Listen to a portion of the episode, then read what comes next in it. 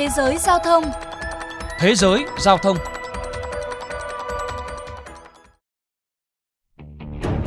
BlaBlaCar là một ví dụ điển hình về một công ty kinh doanh theo mô hình kinh tế chia sẻ, cho phép bạn trả tiền để tận dụng tài sản mà người khác không sử dụng. Không giống như Uber và Lyft, BlaBlaCar không hoạt động trong các thành phố mà di chuyển từ thành phố này đến thành phố khác, hạn chế xung đột địa bàn với tài xế taxi. chín mươi phần trăm các chuyến đi của BlaBlaCar có khoảng cách từ tám mươi đến năm trăm tám mươi ki lô mét. BlaBlaCar cũng rút ra bài học từ những khó khăn mà Uber và Lyft gặp phải. Tại nhiều thành phố, các tài xế taxi tức giận, diễu hành phản đối các ứng dụng vì cho rằng chúng đang đe dọa sinh kế của họ. Điều này khiến giao thông ở các thành phố trên khắp châu Âu bị đình trệ. Trong khi các tài xế Uber và Lyft kiếm được lợi nhuận từ công việc lái xe của họ, thì người dùng BlaBlaCar không được phép. Số tiền hành khách phải trả trung bình khoảng hai mươi lăm đô la cho một hành trình ba trăm hai mươi hai ki lô mét, được sử dụng để bù đắp chi phí nhiên liệu và phí cầu đường. Nicolas Brusson, đồng sáng lập BlaBlaCar cho biết.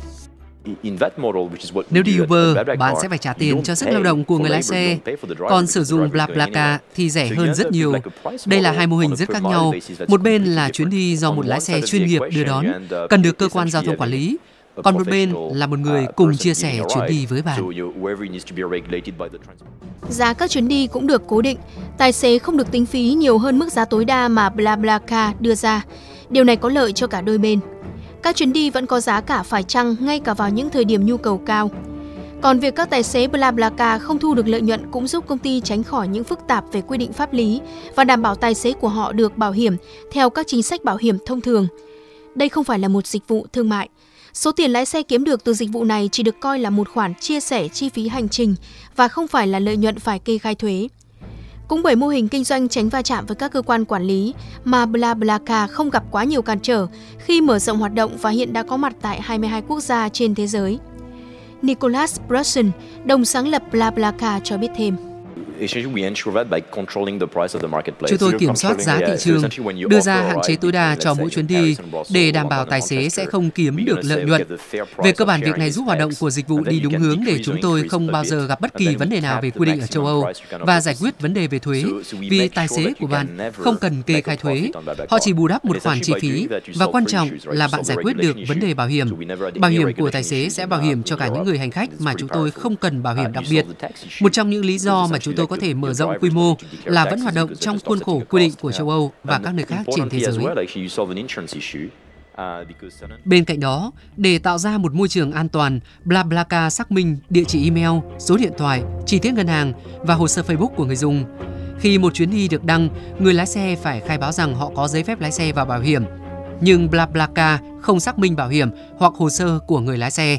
Thay vào đó, dựa vào ý kiến đóng góp từ cộng đồng BlaBlaCar, khuyến khích các thành viên đóng vai trò tích cực trong việc xếp hạng lẫn nhau. Để có trải nghiệm an toàn nhất có thể, nên kết nối với những tài xế có xếp hạng chuyên gia, sáu tháng kinh nghiệm và xếp hạng tích cực từ tám mươi phần trăm trở lên, hoặc xếp hạng đại sứ mười hai tháng kinh nghiệm với chín mươi phần trăm xếp hạng tích cực trở lên. Bằng cách sử dụng thông tin đăng nhập Facebook, dịch vụ BlaBlaCar cố gắng tăng tính an toàn cho người dùng. Để được hoàn tiền, hành khách phải cung cấp mã xác nhận cho tài xế để đảm bảo chuyến đi được hoàn thành an toàn. Ông Frederic Mazzella, người sáng lập và xê e ô của BlaBlaCar chia sẻ.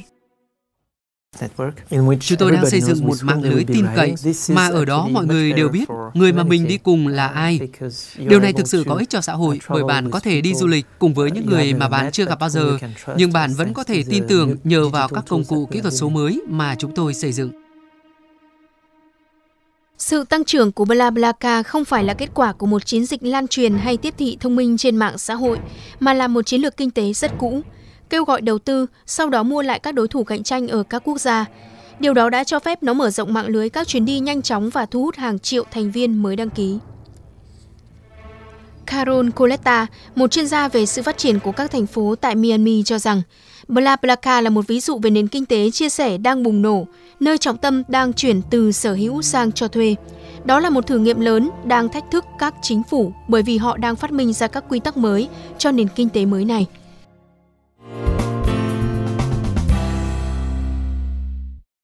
Chuyên mục Thế giới Giao thông hôm nay xin được khép lại. Kính chào tạm biệt, hẹn gặp lại các bạn ở những chuyên mục tiếp theo.